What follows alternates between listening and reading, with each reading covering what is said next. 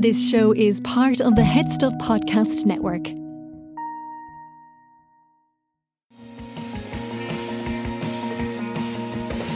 Hello, hello, hello, and welcome to another episode of I Know That Face Redux. I'm Stephen Porzio, My name is Andrew Carroll.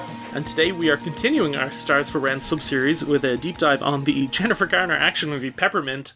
Um, never thought I'd be saying those words. Um, Andrew, how would we describe Stars for Rent? Stars for Rent is uh, one of our bonus series focusing on leading A-listers doing lowbrow action action movies, basically.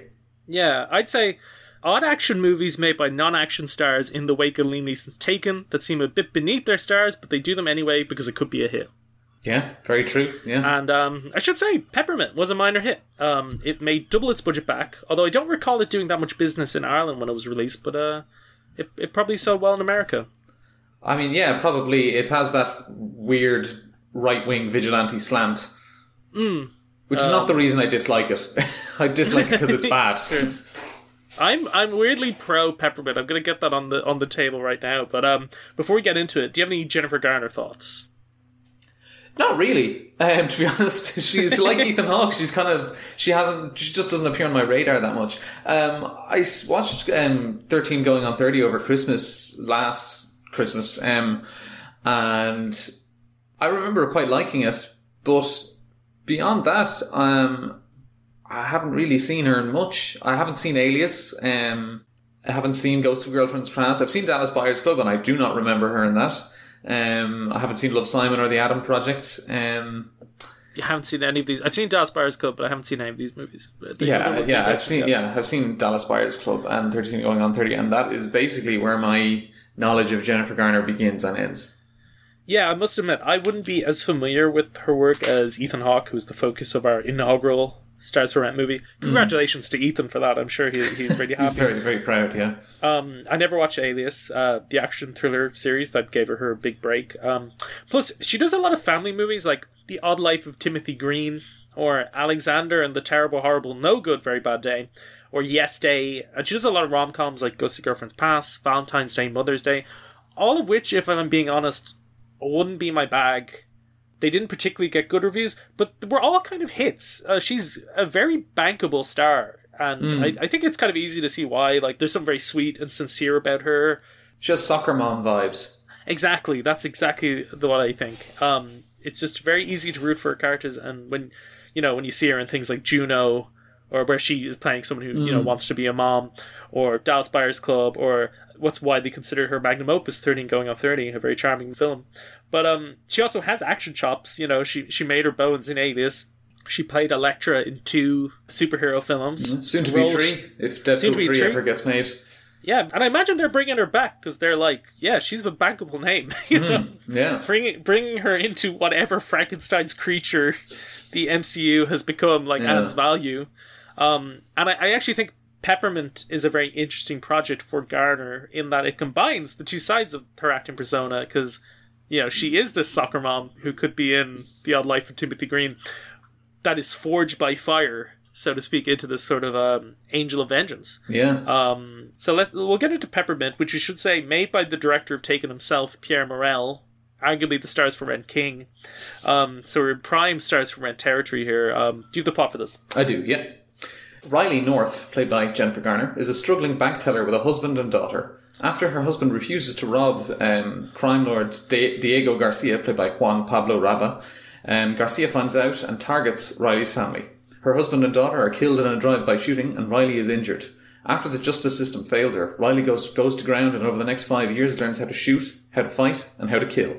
Now Riley's back in LA with revenge on her mind, and LAPD detectives Stan, played by John Gallagher Jr., and Moses, played by John Ortiz, are hot on her trail. I'm very sorry for your loss. We have three suspects in custody, but they're all linked to the Garcia cartel. No witnesses have been willing to step up. These cartels are no joke. They've got everyone in their pockets. You've been through a terrible tragedy. Maybe you didn't see what you think you saw. That's him. Maybe you've made a mistake. Number three, number five, number four. They did it. Is it possible that your recollection isn't what you thought it was? The evidence is insufficient to hold the defendants over for trial. You think that you're gonna have justice? Make them all pay. Five years ago, Riley North just disappeared, completely off the grid. So she spends the last five years doing what? Training. Well, that's new. You honestly think Riley North did this? Today's the five year anniversary of her family's murder. She's back. I like the way when you, you did, did that plot synopsis, it sounds like the bad guy, whose nickname is the Guillotine, which is a great name, um, that he killed him for not robbing him. yeah, yeah. It's Yeah. uh, no, he kills him because he finds out about the the, Yeah. the plot. That's Um, very extreme. It is, yeah, yeah. Yeah. Um, I mean, this is a film that kind that opens with. Um, I remember seeing in the edit in the opening credits, there's a, a homeless guy holding a sign that just says "We're fucked" on it, which is a very uh, gnarly, edgy way to start to open a movie. And this film does really open like really gnarly, and she's like grappling with a man in a car before she shoots him in the head. But And it's then- also you think that someone might be having some fun in the car because it's the, the car is rocking back and it turns out down. yeah, and it turns out turns- no one's having fun. It's a knife fight. Yeah. Yeah. and she's no, she's smashing the guy's head into the window. yeah, Um, and then it, like she she kills him in the car and goes back to her van on Skid Row in Los Angeles and like staples the wound shut and then t- tapes it, wraps it in tape in lieu of bandages, and then nothing in that in the movie ever reaches those highs again. that's true. um, aside from what you've mentioned, what is your particular issues with the movie? Um, I just think that, well, first of all, you would wonder what Jennifer Garner was going through to take this role. Uh, and a, a little bit of, re- bit of research will tell you that this is the year she and Ben Affleck divorced, so she was obviously working through some things. Um, but I think I think this film lacks that spark a lot of other action films have, whether it's the confidence to kind of go hard and like the cruelty and meanness of this, the world it so obviously wants wants to be, um, a lack of any kind of exciting kind of techniques or just sort of just flatly competent filmmaking. I don't think Peppermint has much going for it. Um, this could have been something as ludicrously cruel as Law Abiding Citizen, but instead it just falls very short. And I think Jennifer Garner is serving the film very ably here with as much as as much grit and raw, bubbling emotion as she can provide. But the film doesn't seem to want to do the same for her. And it's clear she put in the work, body and soul, but she's obviously aiming high while the film wants to go low, and both end up missing each other. I don't think she gives a bad performance, so the character is poorly written, but I do think the script around the characters just wasn't there. And I just think it could have used a bit more violence along the way. A film that's willing to shoot a 10 year old girl in its opening act should commit to inflicting greater harm on the adult characters as things go on. This is about the cartel, goddammit. Where are my Colombian neckties, you know? I agree. I want to get into that. It feels like they cut out 20 minutes of heavy violence out of this Mm, movie, and yeah. I think the movie is worse off for that. Um, I will say, what I kind of liked about it is that I think one of my favorite movie tropes ever is the sort of almost mythic level person on a violent mission. Mm. I always think of um, John Boorman's film Point Blank, which is probably the gold standard for this. There's a scene in that film that cuts from a shot of Lee Marvin's lead character, I think who's injured. He um, is swimming from Alcatraz Island back to California, and it cuts from that to a shot of him on a ferry overlooking the same island, and he's doing a tour, and the loudspeaker describes the impossibility of leaving the island that way. So immediately you're like, this guy is like, he's another level. This guy's a tank. The recent Guy Ritchie movie, Wrath of Man, does a similar thing where Jason Statham's like enigmatic armored truck driver is held up, but the minute the robbers see like Statham's face, they flee scared. And you're, you're thinking like, who is this guy? And I, I think Peppermint's version of the trope is pretty effective because like Garner's character Riley's family is killed. Perpetrators aren't convicted for the crime, and then the movie jumps to five years later where everyone involved in the case is being killed.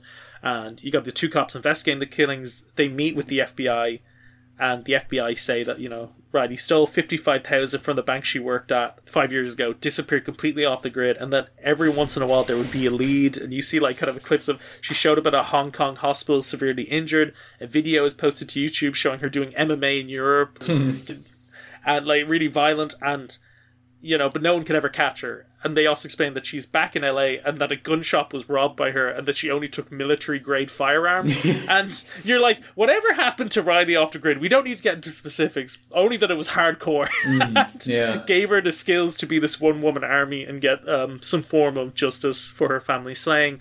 And um, I think what else is really cool is later the FBI work out her location by tracking crime patterns, which is something I actually hadn't seen in a movie before. And it was kind of cool. Um, but basically, they know from the gun shop robbery that Riley was in LA for three months. So they look at changes to crime patterns in the city.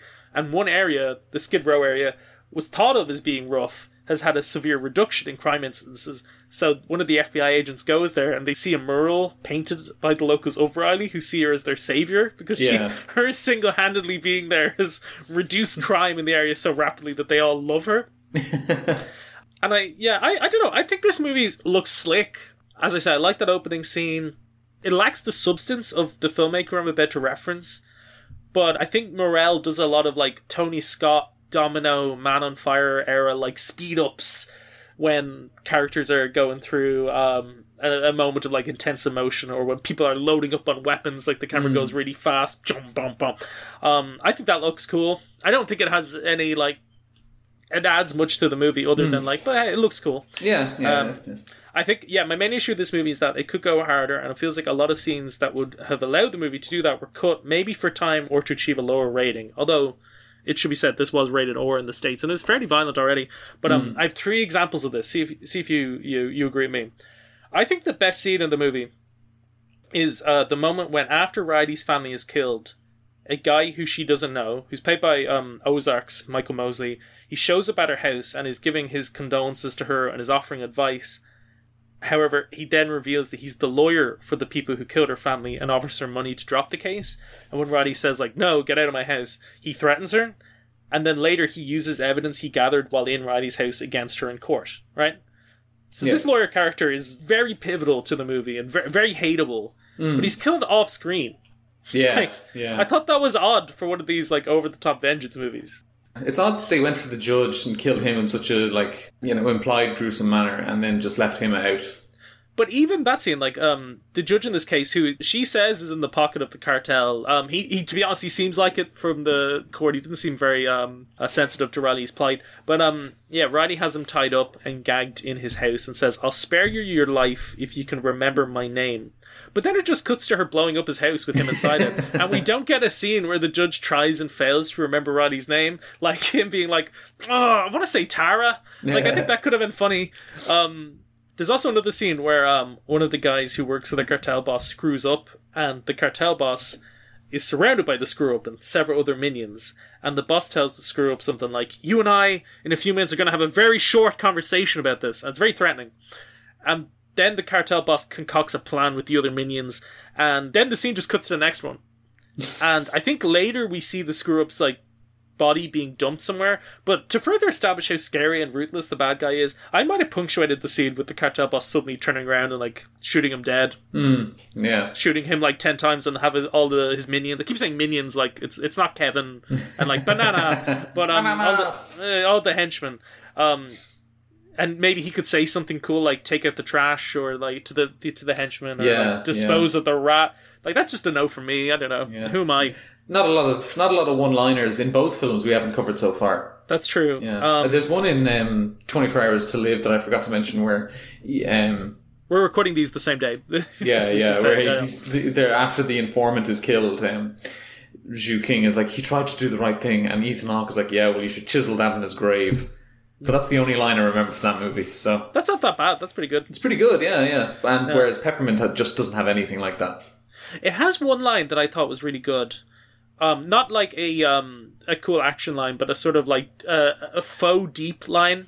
Is when um, John Gallagher Jr. is looking at Riley's kid who's killed, and uh, John Ortiz's character. Love John Ortiz, I should Mm. say. Um, Great. John, he can, John he can do this kind of thing in his sleep. Yeah, they call him Crazy Pig. I don't know if you know that. He played the guy from Miami Vice, the bad guy. okay. they call me Crazy Pig. Um, no, he uh, comes over to John Gallagher Jr. and he's like, um, "I know it's hard." And John Gallagher Jr. says, "Like, yeah, it's it's always tough when um people are killed uh, or kids are killed." And John Ortiz says something like, yeah, it's supposed to be tough. That's what separates us from them. And it's kind of a good line because you're like, yeah, criminals Yeah, yeah. cer- certain criminals don't care about hurting children, but like Yeah. obviously police, it's it, it's very painful for them working on it. But you know, it's kind of um spoilers. cut Thirty seconds short. It's a little bit confusing then that that guy who said that is revealed to be the rat. But Yeah. uh, whatever. Um, but um, I mean, I kind of liked it that because any other movie would make John Ortiz the rat. Yeah, Whereas no, it's kind of cool to see young, scruffy Jo- uh, John Gallagher Jr. as this as the cartel's rat or whatever. I, I did uh, like that twist.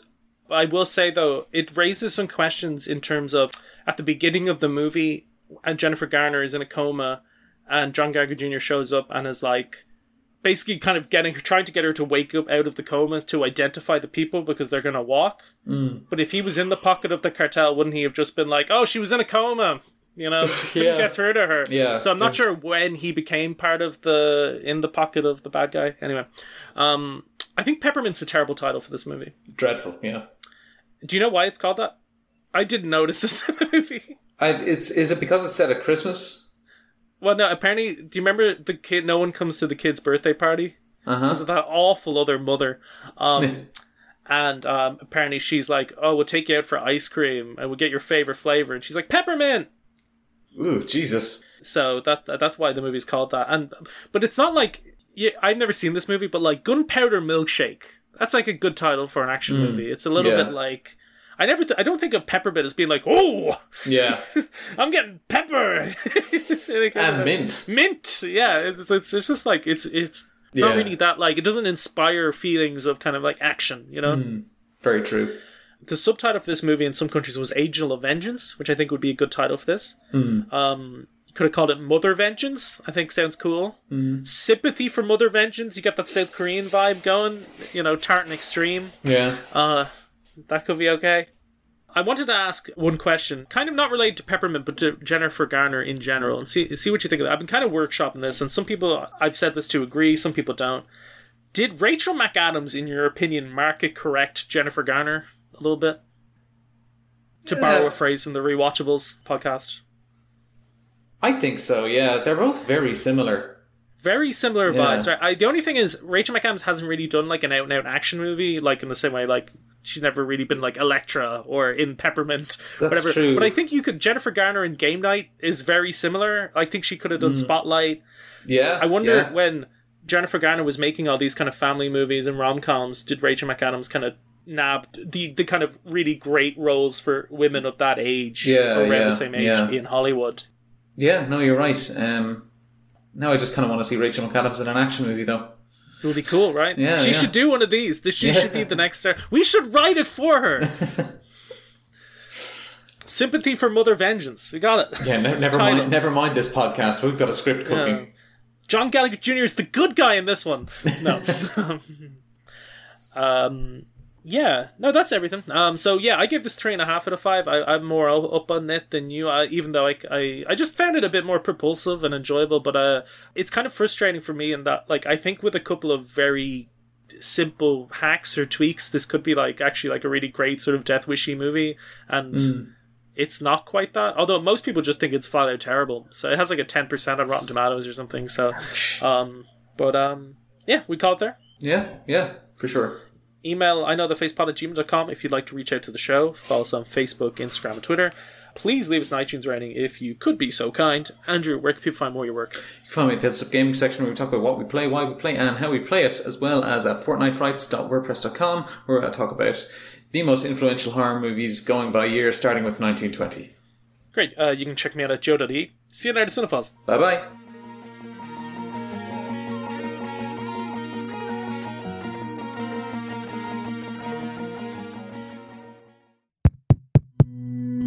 This show is part of the Head Stuff Podcast Network, a hub for the creative and the curious. Shows are produced in association with Head Stuff and the Podcast Studios Dublin. Find out more or become a member at headstuffpodcasts.com.